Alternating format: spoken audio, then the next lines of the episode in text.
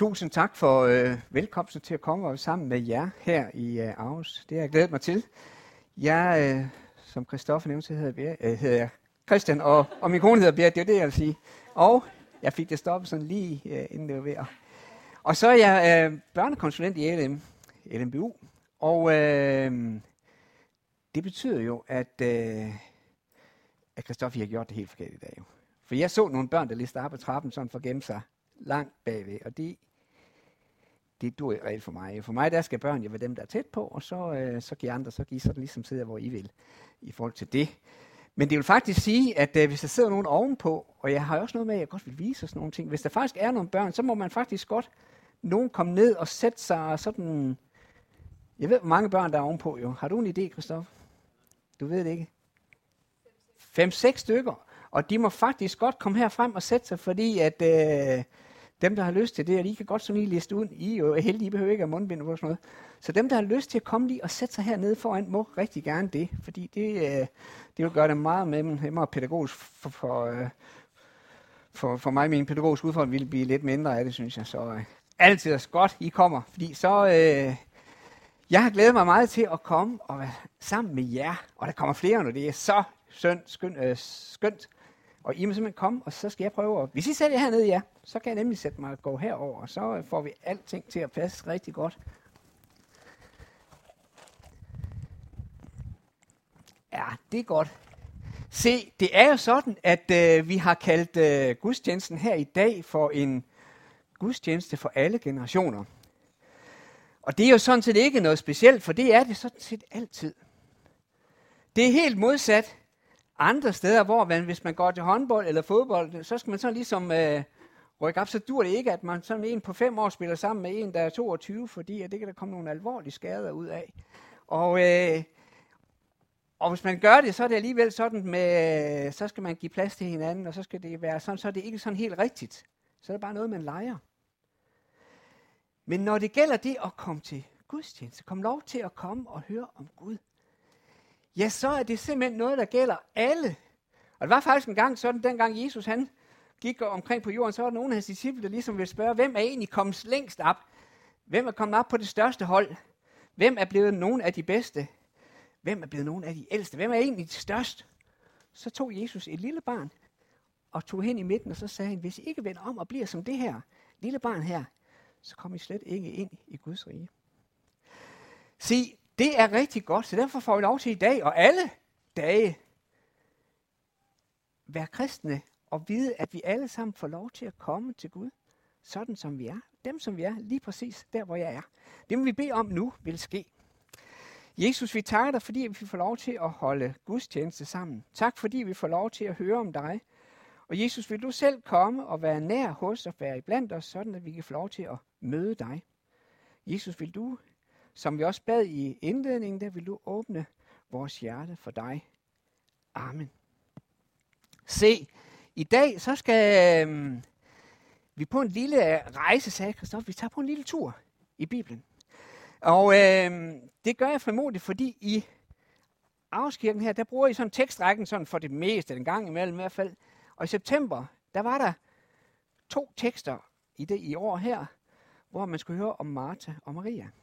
Men det sprang jeg over, og så tænkte jeg, eller gjorde noget andet jo, så kunne vi godt øh, ligesom få tid til også der at slutte kirkeåret med det. Det synes jeg faktisk giver rigtig god mening.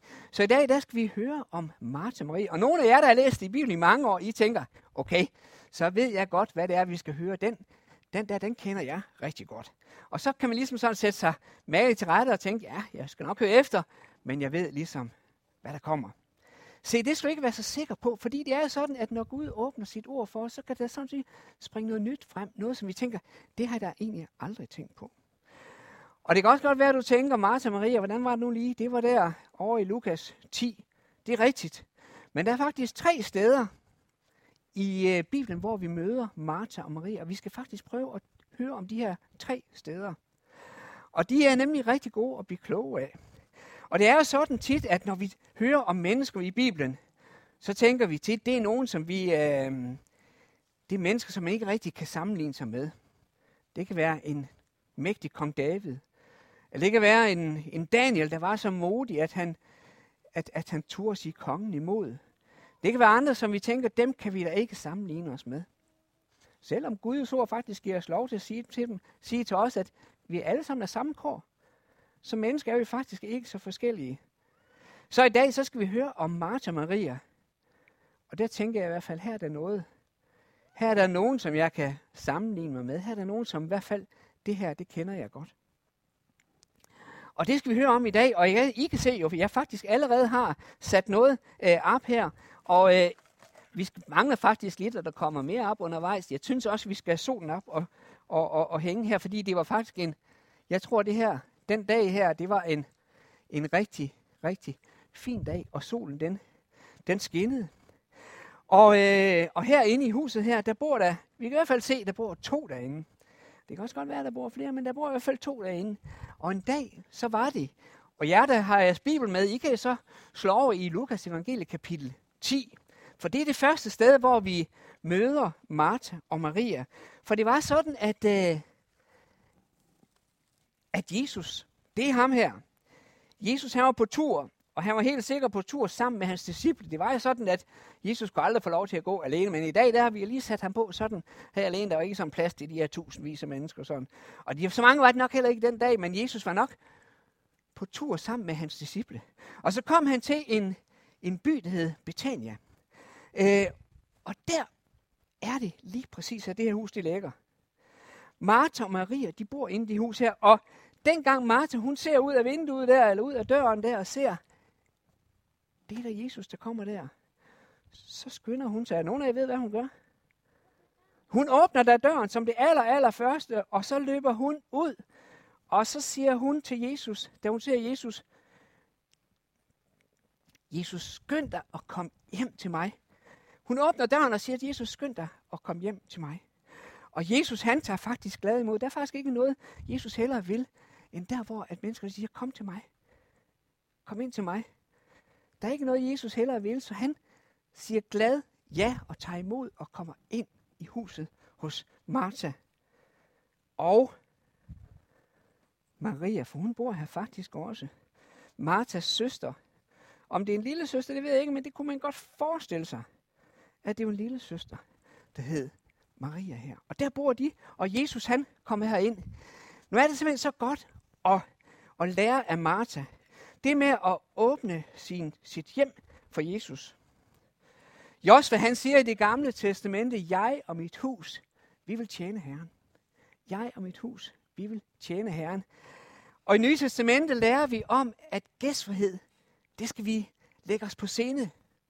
Ja, der står i Hebræerbrevet faktisk, at ved at inviterer gæster indenfor, så er der nogen, der simpelthen har haft engle på besøg. Ved at åbne sit hjem og sige, kom, jer der har brug for det, kom, jeg vil gerne have jer ind og være gæst i mit hjem. Så er der nogle gange, at man har haft engle på besøg, selv uden at vide det. Se, Martha, hun byder Jesus indenfor. Og det kan vi lære rigtig, rigtig meget af. Fordi når man byder Jesus indenfor, så bliver man genstand for Jesu kærlighed. Øhm, i salme 141, der kan nogen af jer, øh, hvis jeg har lyst, slå op. Øhm, der står der sådan her.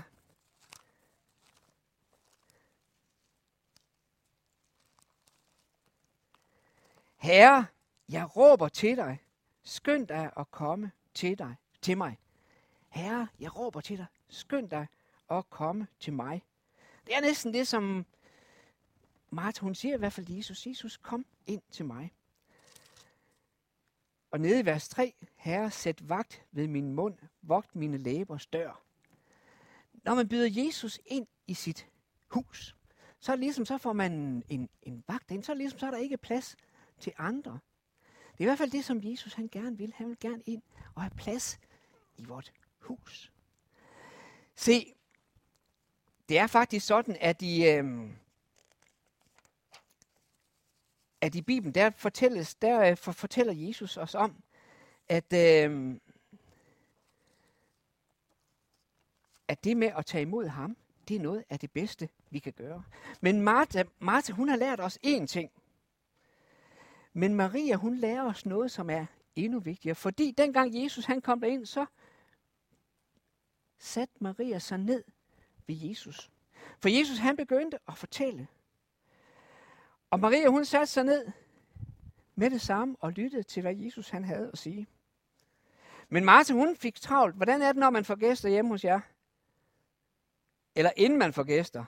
I hvert fald hjemme hos mig, så er det sådan, at så skal vi have gjort ren, og, så, og Bert, hun synes, der skal støvsuges lidt mere, end jeg altid synes, det skal. Og vi får travlt med at få gjort en masse ting og få gjort klar. Og sådan havde Martha det også. Og det er jo ikke sådan, at det bare lige skulle gøres pænt, men der skal også laves mad. Så Martha, hun farede rundt, og på et tidspunkt, så kom hun ind i huset, også hun nok udenfor, og måske slagte en kylling eller et eller andet, og så kommer hun ind, så ser hun, Maria, sidder du bare her? Sidder du bare her? Og hun bliver simpelthen virkelig irriteret på Jesus. Og siger også på Maria, og så siger hun til Jesus, Jesus, kan du ikke, øh, kan du ikke, se, kan du ikke se, hvor travlt jeg har med at tjene dig? Øh, kan du ikke sige til Maria, at hun skal skynde sig og hjælpe mig? Og så siger øh, Jesus noget mærkeligt noget. Så siger han faktisk, Martha, du gør dig urolig og er bekymret for mange ting. Men Maria, hun har valgt den gode del. For et er fornødent. Maria har valgt den gode del, og den skal ikke tages fra hende. Maria, hun har altså valgt det vigtigste. Det, som var det aller, allervigtigste. Det har Maria valgt. Og Jesus siger det her til Martha og til os alle sammen. Og så siger han, måske er det det, som vi også lige skal, skal tænke over. For hvad er det, mon tro, Jesus han har haft så travlt med at fortælle Maria om? Se, når man lukker Jesus ind i sit, sit hjem, det, kunne, det, det, det, det lærer Martha så. Men Maria, hun lærer os noget endnu vigtigere. Maria, hun vil lære os det, at, at der må åbnes en hjertedør for Jesus. En hjertedør, der må åbnes for, at, for Jesus, for at han kan komme ind. I Efterbrevet, der står der det, at Jesus, at troen må bo, eller Kristus må bo ved troen i vores hjerter. Det er Jesus største ønske, at, at vi må bo hos ham, at vores hjerte må være vendt mod ham. Se, i, i Matteus evangelie kapitel 20, der må I godt, det må I godt slå op, nogen af jer har lyst til det. I Matthæus, det er, der, er nogen, der, der er godt med nogle tal i en bibel en gang imellem. 20, 28, det minder om et sådan et tal, vi har hørt før i omvendt rækkefølge. Men bliv bare lige i Matthæus 20. Men i Matthæus kapitel 28, vers 20, der står vi om missionsbefalingen. Det er, at vi får lov til at, at tjene Gud ved at bringe hans ord ud til alle. Men der er noget, der kommer før det. Og der bytter vi tallene rundt, og så siger vi Matthæus 20, 28. Og der står der sådan her. For ligesom menneskesønnen ikke er kommet for at lade sig tjene, men for selv at tjene og give sit liv som løsesum for mange. Se, det var det, som Jesus han gerne ville. Hver gang han bliver budt ind i et hus og i et hjem, så vil han gerne det. Ikke at vi først og fremmest skal tjene ham, men han kan få lov til at tjene os. Og hvordan er det, at det kan ske? Hvordan kan Jesus få lov til at tjene os? Det sker ved, at vi lukker ham ind i vores hjerte. Hvordan, hvordan sker det? Hvordan kan man åbne sit hjerte for Jesus? Ja, over i øh, Apostlenes Gerninger, øh, kapitel 16, der er der et rigtig godt eksempel på det. I Apostlenes Gerninger, kapitel 16, vers 14, der står der om Paulus, som er, er, er på øh, rejse, på missionsrejse. Og han er kommet til, øh, til øh, de sejler ud fra, fra, fra Tours, og så kommer de til Filippi. Og der er der på sabbaten, på den dag, hvor de holder gudstjeneste, der, der, der tager Paulus med ud, der går han ud langs en flod, og så kommer de til et bedehus, og derude der møder de nogle kvinder, og der er der en navn, en pige ved navn Lydia.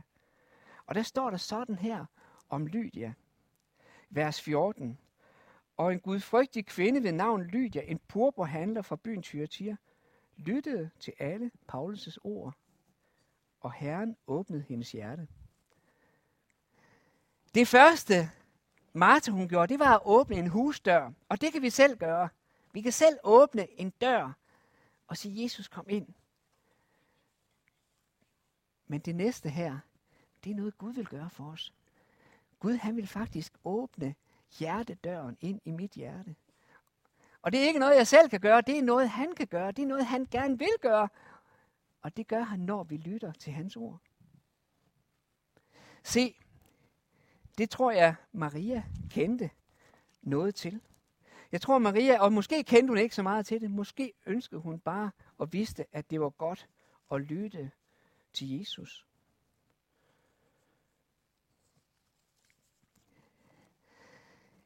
Jeg havde egentlig tænkt mig, at vi skulle lige snakke en lille smule sammen. Men det er sådan, jeg sidder alligevel sådan og bliver, kommer alligevel smule lidt i tvivl, for det er sådan, man lige kunne vende sig rundt til dem.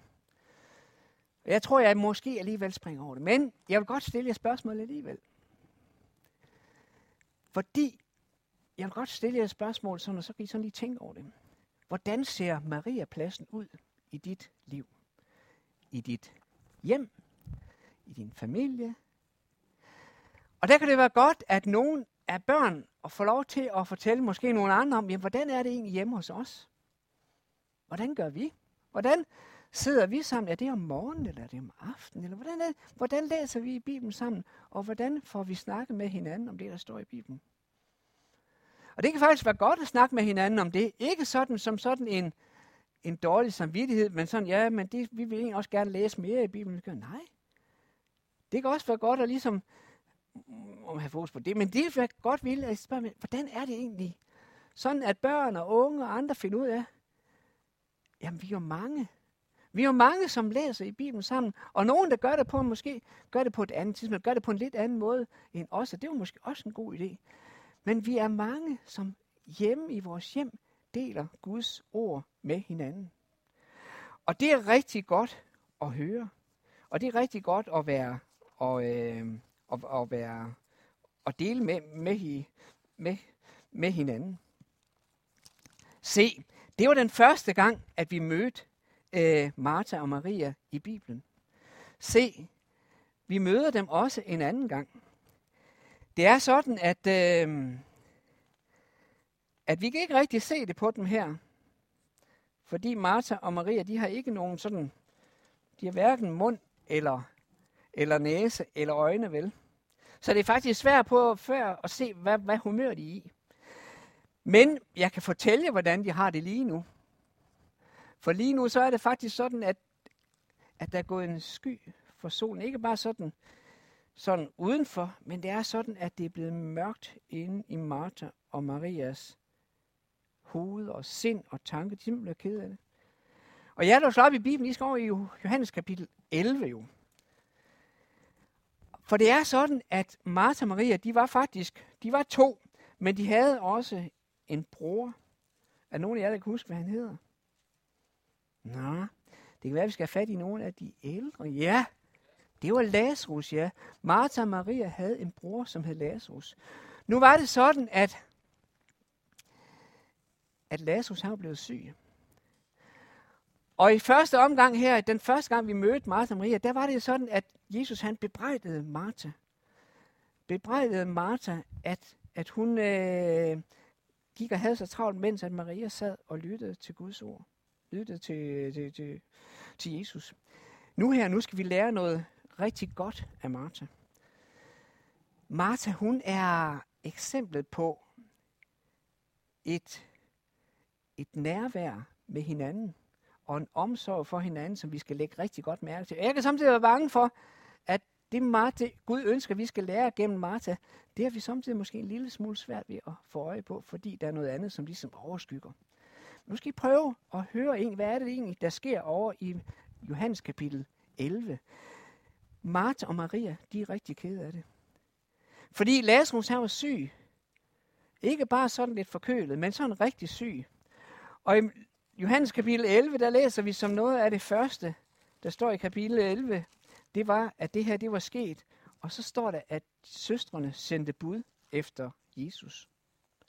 Hvor er det godt, at der er nogle søskende, som bliver enige om at bede om noget.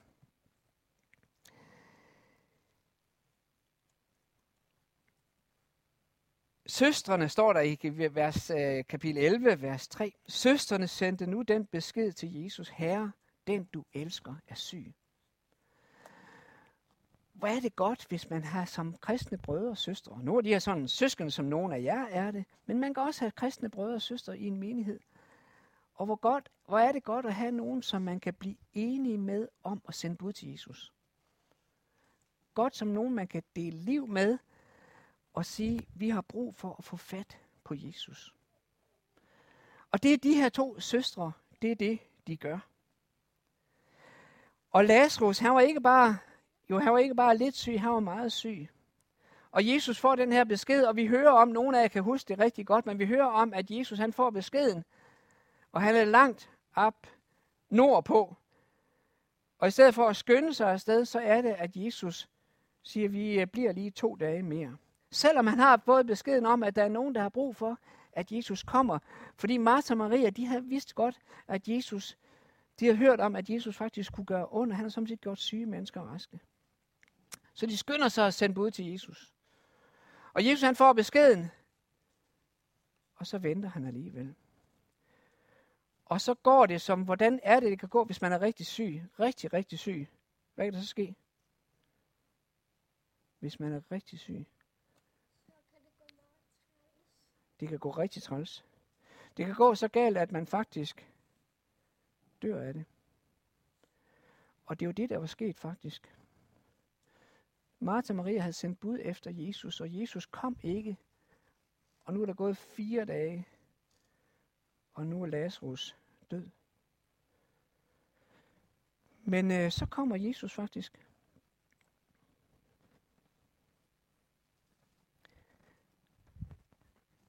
Men hvad skulle det hjælpe? Men Martha, og det kan faktisk lære Martha, da hun ser Jesus, så skynder hun sig ud til Jesus. Og hvis I læser godt efter i Bibelen, ja, der sådan har den med at slå op, så skinner det næsten igennem, at Maria også godt hørte, at Jesus kom. Øhm,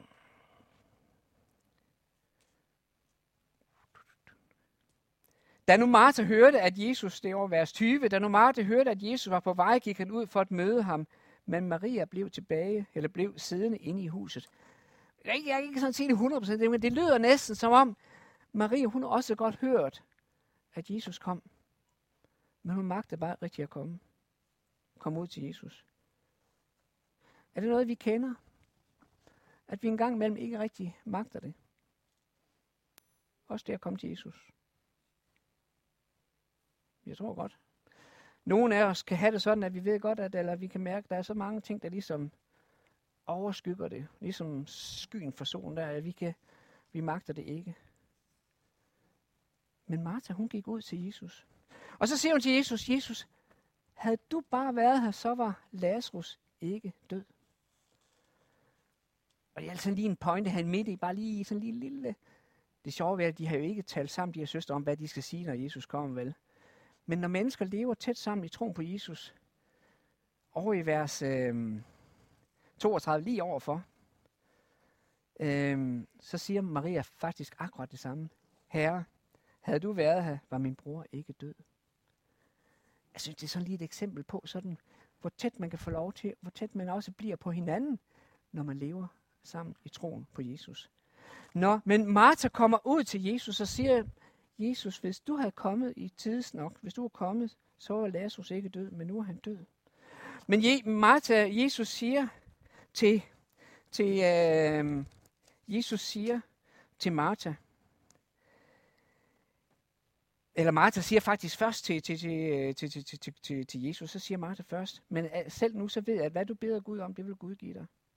Og Jesus svarer, Martha siger, at Lazarus skal opstå. Jesus skal blive levende igen.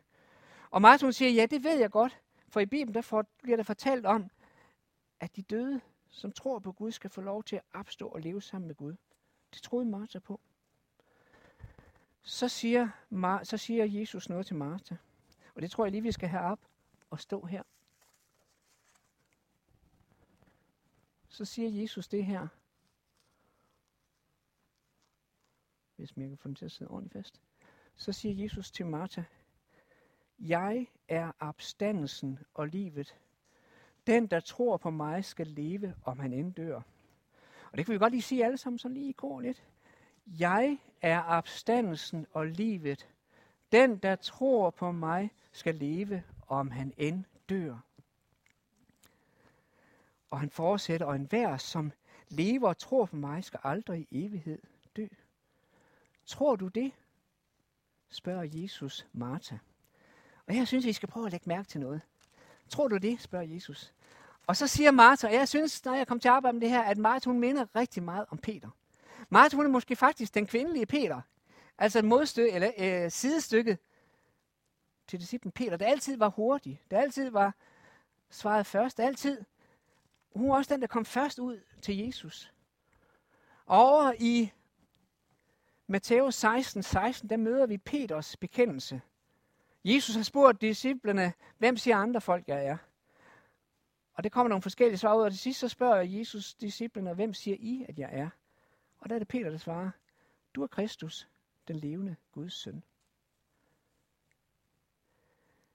Her hører vi en fantastisk bekendelse af Maria. Hun svarede af Martha, Ja herre, jeg tror, du er Kristus, Guds søn, han som kommer til verden. Hvad er det Peter, han har fået at vide, efter han har kommet med en bekendelse, så siger Jesus til Peter, det er kød og blod ikke åbenbart for dig. Altså det er ikke noget, du har læst dig til, det er ikke noget som, men det er Gud åbenbart for dig. Hvor kommer Martas bekendelse fra? Hvor kommer Martas bekendelse fra?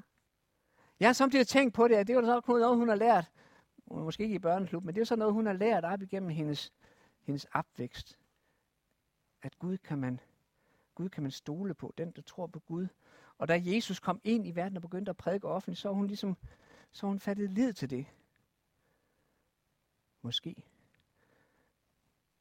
Men jeg tror faktisk, svaret er meget mere enkelt. Hun siger, ja, Jesus, du har lige selv sagt det. Jesus, du har lige selv sagt, at du er opstandelsen og livet, og den, der kommer til dig, skal leve, om han end dør. Og Jesus spørger, tror du det? Og så kan Martha kun svare, ja her, du har selv, du har selv lige sagt det.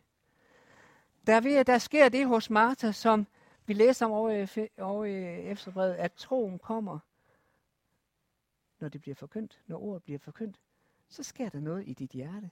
Og så må Martha sige, ja, ja, du har jo selv sagt det.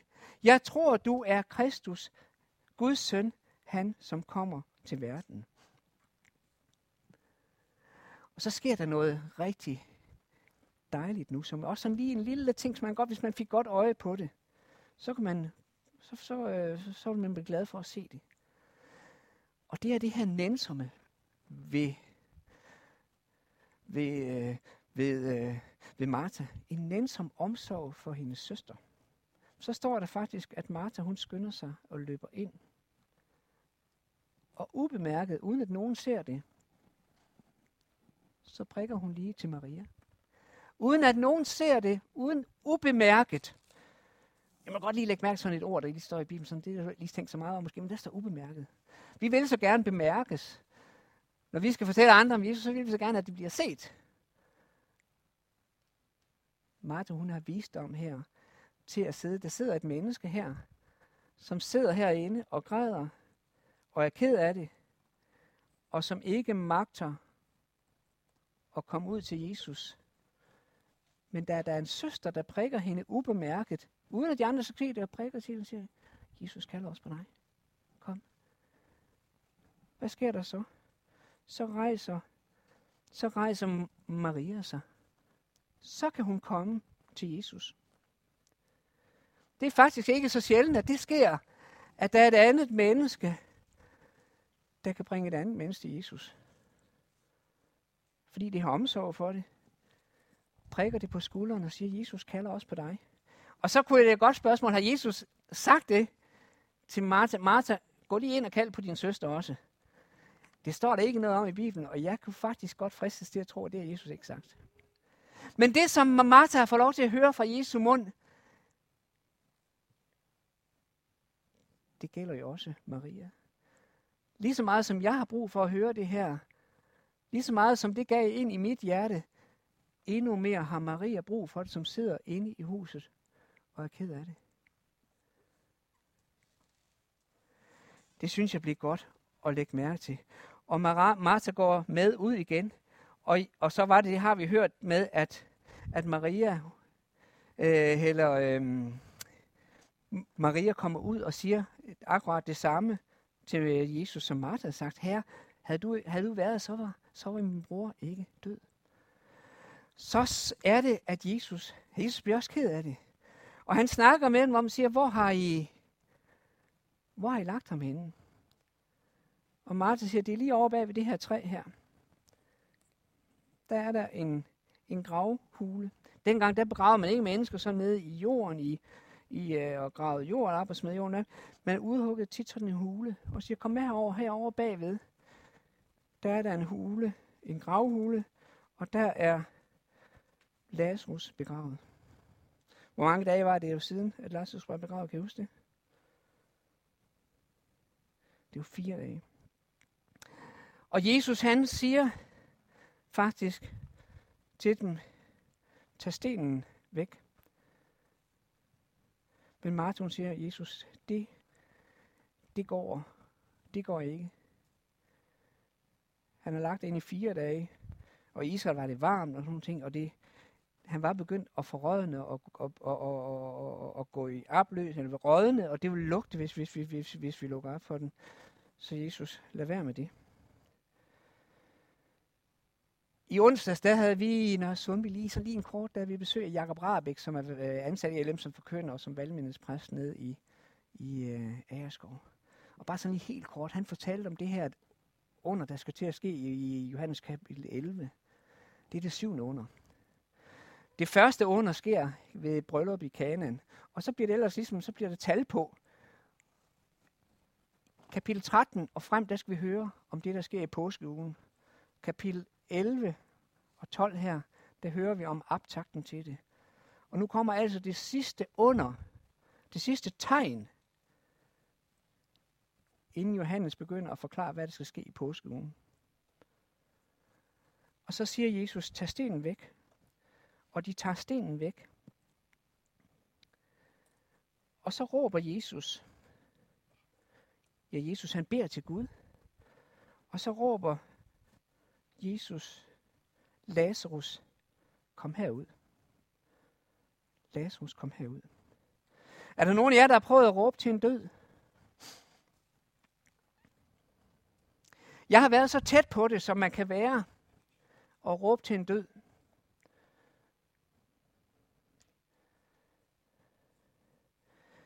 Jeg var missionær i Tanzania, og helt kort historie, så havde vi så er der ved at ske en frygtelig ulykke, og en ung mand var, var ved at dø jo, ude på havet, og jeg, på en eller anden måde kom jeg hurtigt da, da, da, dertil, og jeg kom samtidig med, at man har fået manden op af vandet og bragt ind på hospitalet, og jeg skulle flyve lidt dertil, så der gik sådan en halvanden time, inden at øh, jeg var teamleder på det tidspunkt, jeg kommer så faktisk ind på hospitalet 10 minutter efter, at den her unge mand er blevet samlet op af vandet. Og to minutter efter, jeg kommer ind på hospitalet, og jeg er helt, så kommer der en læge frem imod mig, og så siger han nu, øh, om det er mig, der har med det her at gøre. Det siger det er det. Og han siger, han kan bare lige, han bare lige fortælle, at han har lige erklæret Michael for død. Og så tager jeg fat i den her læge og siger til ham, det passer ikke. Jeg havde ansvar for den her unge mand også og siger, du må gå tilbage. Så roligt som jeg kunne, du må gå tilbage ind i, i verden. Jeg kunne kigge ind ad døren, hvor, hvor han lå. Du må gå tilbage, og så må du prøve en gang mere at genopleve. Og han rystede bare på hovedet og siger, jeg har prøvet. Der er blevet givet hjertemassage i over en halv time, og jeg har selv prøvet nu her. Det er slut. Og kalde på en død, det virker ikke. Det dur ikke. Det er slut. Men så råber Jesus, Lazarus, kom herud. Og så sker det faktisk. Lazarus han kommer ud, og der er lige klæder viklet om både hoved og hænder og arme og det hele. Og Lazarus kommer ud, lys levende. Og Jesus siger til dem, som er omkring ham, løs ham. Tag de her lige klæder af ham. Og det var det syvende tegn, som Jesus ville gøre for at vise hans herlighed. Vise, hvem Jesus er. Og så opvækker han Lazarus fra døden. Og så siger han netop, han har sagt, jeg er opstandelsen og livet. Hvordan er det nu, det sker med Jesus selv? Jo, i påskeugen hører vi om, at Jesus han går ud af en tom grav. Og der bliver det beskrevet så fint, at der er der lindeklæder. Hvordan er det med det? Er de sådan viklet rundt om hovedet der? Jørgen, er de det? De ligger derinde pænt foldet sammen. Der var ingen brug for, at nogen skulle løse Jesus. For han er løseren. Lige klæderne, dengang Jesus gik ud af graven, de lå pænt foldet sammen. De skulle aldrig i brug igen. Nej, Jesus han er den, som kan løse os ud af døden. Han er den, som har magt til at overvinde døden. Og når Jesus kalder på en død, så sker det, som ikke er muligt, så sker det. Fordi for Gud er alting muligt. Jeg skal skynde mig, fordi at vi skal høre om den sidste gang.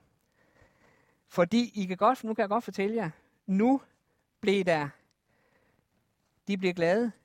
Og det var faktisk så glade, hvis jeg sådan kan, hvis vi sådan skal gøre det lidt, lidt hurtigt, at der er ingen tvivl om, eller man kan ikke være i tvivl om, eller man, at nu vil de holde en fest.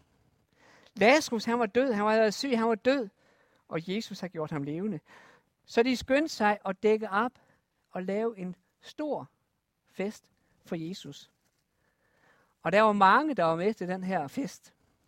Der var også kommet nogen ud inden fra Jerusalem, som ville ud og se, om det virkelig var rigtigt, at Jesus han havde opvagt en død. At Jesus havde gjort en død mand levende. Og sådan var der flere med til den her fest her. Og på et tidspunkt, så sker der noget, og nu må vi gå over i Johannes kapitel 12. Og det er det tredje sted, hvor vi hører om Martha og Maria. Og nogle af jer kan godt huske den her episode her. Fordi det er her, hvor der sker noget, der er så mærkeligt. Virkelig mærkeligt. Og måske tænker vi, og nogle af jer tror, jeg har gættet, hvad det er, det er det her med Maria, som hælder, som salver Jesus med olie. Og ikke nok med det, så tørrer hun det med hendes hår. Eller hun græder og tørrer tårne væk med hendes hår. Og vi tænker, hvad, hvad, hvad sker der? Jamen, det er nok, sådan var det nok dengang. Det var nok sådan ligesom, sådan gjorde man nok ligesom dengang. Det kan du roligt regne med, at man ikke gjorde. Prøv at gå over lige tilbage i kapitel 11, hvor vi var. Johannes evangeliet, det er jo skrevet, Johannes er den, der skriver evangeliet sidst. De tre evangelier er skrevet, og Johannes han er nok en ældre mand her, og skriver ligesom. Og når han så skal beskrive det her, der sker, nu læser jeg lige fra kapitel 11. Der var en mand, som lå syg, som hed Lazarus, og var fra Betania, den landsby, hvor Maria og hendes søster Martha boede. Det var Martha, som salvede Herren med vellukkende olie og tørrede hans fødder med sit hår. Altså, hvem er det lige, vi taler om? Der er gået nogle år, mange år. Hvem er det lige, hvor er det, vi betaler? Hvem er? Nå, det er hende. Hende, som der er blevet snakket om. Hende, som gjorde det her, som man ikke gør. Hende, som tørrede, tør øh, salve Jesu fødder og tørrede med hendes hår. Så hvis Johannes skal beskrive, hvem er det lige, vi taler om? Er det hende her, som øh, rygterne går om, og som der bliver snakket om? Ja. Og her er der måske en anden grund til sådan ligesom at tænke, hvor kan vi godt identificere os med, med de her to søstre. Det er sådan, de er så... Der bliver, de er måske ikke sådan de mest vellykkede af de vellykkede. De er måske ikke de flotteste og de pæneste. Det er måske dem, der bliver snakket en lille smule om. Det er dem, som kommer til at have dummet sig lidt en gang imellem. Men nu skal vi prøve at høre og se, hvad der faktisk sker. Jeg tror lige, jeg fortæller det færdigt. Er det okay? Hvad siger du? Nej. Ja, kan du huske noget om, hvad der skete? Ja, det var en god... Ja, den synes jeg faktisk lige præcis, hvor hårdt er henne, fordi det skulle jeg faktisk bruge lige om lidt. Fordi der sker faktisk det, at der bliver holdt fest for Lazarus, også for Jesus. Og Martha, det var hende her. Hun havde travlt med at sørge for maden. Og Lazarus, det var vist ham her. Han sidder med til bordet, står der. Og hvad så med Maria? Så kommer Maria, og, og hun har sådan en, en fin krukke med, og hun kommer ind til Jesus. Og dengang der lå man nede ved bordet, det vil jeg lige gøre nu, fordi så kan vi ikke rigtig, så vi ikke se det jo. Men hun havde sådan en fin krukke med, og den brød hun, og så salvede hun Jesu fødder med det her olie her. Og den her duft, det var en meget, meget, meget, meget, meget dyr olie, og en meget, meget fin parfume, og den der duft, den bredte sig i hele lokalet. Og, og Judas, han var med. Judas en af disciplene, og han var, han var den, der var kasser, han var den, der stod for pengekassen. Han blev lidt sur med det, så han sagde til Jesus, hvorfor i alverden bruger Maria den her kostbare olie? Den kunne have solgt for 300 denar og være givet til de fattige. Og så står der i Bibelen, at det sagde øh, Judas faktisk ikke, fordi han brød sig specielt om de fattige, men fordi han stod for pengekassen, så var det en gang mellem, at når der kom pengekassen, så tog han lige lidt af det og puttede i lommen til sig selv. Judas, han kunne godt lide penge. Og hvad fik han ud af det? Hvad blev hans fortjeneste, hvis man kan sige af det, og godt kunne lide penge? Ja, han gik jo en forfærdelig skæbne, eller forfærdeligt liv i møde. Han tog livet af sig. Men Maria, hvad fik hun? Hun for hvem der var intet var for godt til Jesus. Hvad får hun ud af det?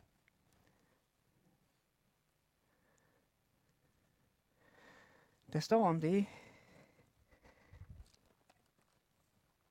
om at den, som kommer Jesus bliver aldrig stødt bort. Maria, hun får del i det evige liv, søndernes forladelse, ja, og det evige liv. Og noget af det sidste, som jeg sådan lige synes, vi skal, vi skal stoppe ved, og som jeg, som jeg også har synes var, var mærkeligt. Det var det med håret nemlig. Fordi hvorfor er det, hun gør det her? Maria, hun bliver faktisk det, som Maria gør, det bliver sat, det sætter Jesus i forbindelse med det, der skal ske lidt senere. I vores bibel, der står det, lad hende være, så hun kan bruge resten til min begravelse. Men det kan faktisk også oversættes på den måde, at det, hun har gjort, det har hun gjort forud for min begravelse. Det første, man gjorde ved en død på den tid, det var at salve Jesu læge, eller et, et, øh, et, øh, et læge. Og vi kan også godt huske det dengang, at Jesus faktisk døde på korset, og det var tæt på en sabbat. Det nåede ikke at salve Jesus, så de ud og gøre det tidligt søndag morgen. Maria, hun er måske, hun har ikke været den pæneste i det her forsamling. Hun har måske ikke været den, der kunne mest. Hun har ikke været den, der sådan stod frem. Og så måske var hun faktisk den, der vidste allermest. Ikke fordi hun havde læst forfærdeligt meget, men fordi hun troede Jesus. Hun har siddet hos Jesus og lyttet til ham. Hun har hørt, at han var opstandelsen af livet. Og hun har også hørt, at Jesus siger, sådan må det gå. Jeg kommer for at dø. Og dengang Peter og de andre hørte det, så siger Peter, vi, sådan, øh, sådan må det aldrig gå der. Så retter sætter Peter Jesus og siger, sådan må det aldrig gå der. Men Maria siger med det her måske, at sådan må det gå. Sådan må det netop gå, og derfor salver dig, jeg dig, Jesus. Og så bliver hun, så at sige, tørrer hun det med hendes hår, og så får hun selv del i den der vellugt. I Grænne hvor jeg tror jeg, er, der står der om det, at, at, at, at dem, som får lov, dem, som hører Jesus til, de bliver en vellugt for Kristus. Fordi de bærer så at sige Kristi duft med sig, der er mange, der har peget fingre af Maria helt sikker. Og der står der om det, at dem, der fortabes, der bliver det en duft af død til død. Man kunne sige en stank. men for dem, som tror, der bliver til evigt liv. Så Maria, hun på en måde, hun får en del af Kristi vellugt med sig. Men ikke nok med det, så gør hun noget der også, som er fuldstændig utænkeligt på den tid. Og når man ikke kan se hendes hår der, så er det måske fordi, at det har sådan været bundet op. Erhverdige kvinder på den tid gik med deres hår bundet op, så det ikke kunne ses. Og en kvinde løsnede først hendes hår kan man sige sådan, på brudnatten. Når hun var alene med hendes mand, så kunne hun tage sløret af, eller tage håret, eller tage, lade, lade håret falde frit, og hun kunne se, hvordan, eller han kunne se, hvordan hun så ud. Vi kan ikke sådan vide, om det er helt præcis, men Maria gør i hvert fald det her, som bliver en skældelse for andre. Men hun siger ligesom til Jesus, Jesus, jeg vil vi mit liv til dig. Andre vil gerne have penge. Jesus, må jeg få dig? Må jeg få lov til at eje dig, fordi du er opstandelsen og livet. Og den, der kommer til dig, skal aldrig stødes bort. Jeg havde lige den sidste her, som jeg vil have med op også her. Med Maria, som tog et pund meget kostbar nardusolie og salve Jesus.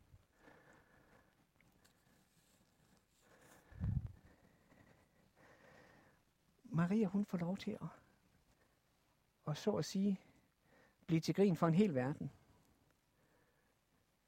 Men eje Jesus og det evige liv.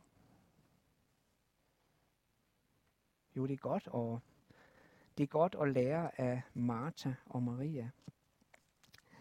Lære af dem, at vi må få lov til at åbne vores hjerte for Jesus. At han så at sige selv vil åbne det for os. At han vil tale sit ord til os. Og så det, som ikke kan ske, det kan ske. At han kommer ind og bor ved troen i vores hjerte. Jamen Jesus, jeg kan have tillid til dig. For det du siger, det passer. Det sker. Og selv døden har ingen magt længere. For Jesus han har overvundet døden. Ved selv at dø for vores skyld. Opstå til evigt liv. Sådan skal hver den, der tror på ham, også få lov til at opstå. Og lige så umuligt det er for os at råbe til en død, ja, lige så muligt, ja, lige så, lige så uundgåeligt vil den opstå til evigt liv, som tror på Jesus. Det skal vi takke Gud for. Jesus, vi takker dig, fordi at du er opstandelsen og livet. Tak fordi, at vi får lov til også at, at høre om Martha og Maria og Lazarus. Og vide, at på samme måde, som du var over for dem, sådan er det også over for os. Vi beder også om, at vi må få lov til som menighed at være over for hinanden, som Martha og Maria også er et eksempel på. Men Jesus, tak mest af alt, fordi at du viser os gennem det, at du er dødens overmand. At vi kan få lov til at slutte et kirkeår på den måde, og vide, at du kalder en død ud af graven. Og så gik du selv i døden for vores skyld, for evigt at leve og drage os alle sammen til dig. Jesus, vi beder om, at du må fortsat velsigne og bevare os. Og tak fordi vi ligesom Maria må få lov til at sige, Jesus, vi må vi vort liv til dig.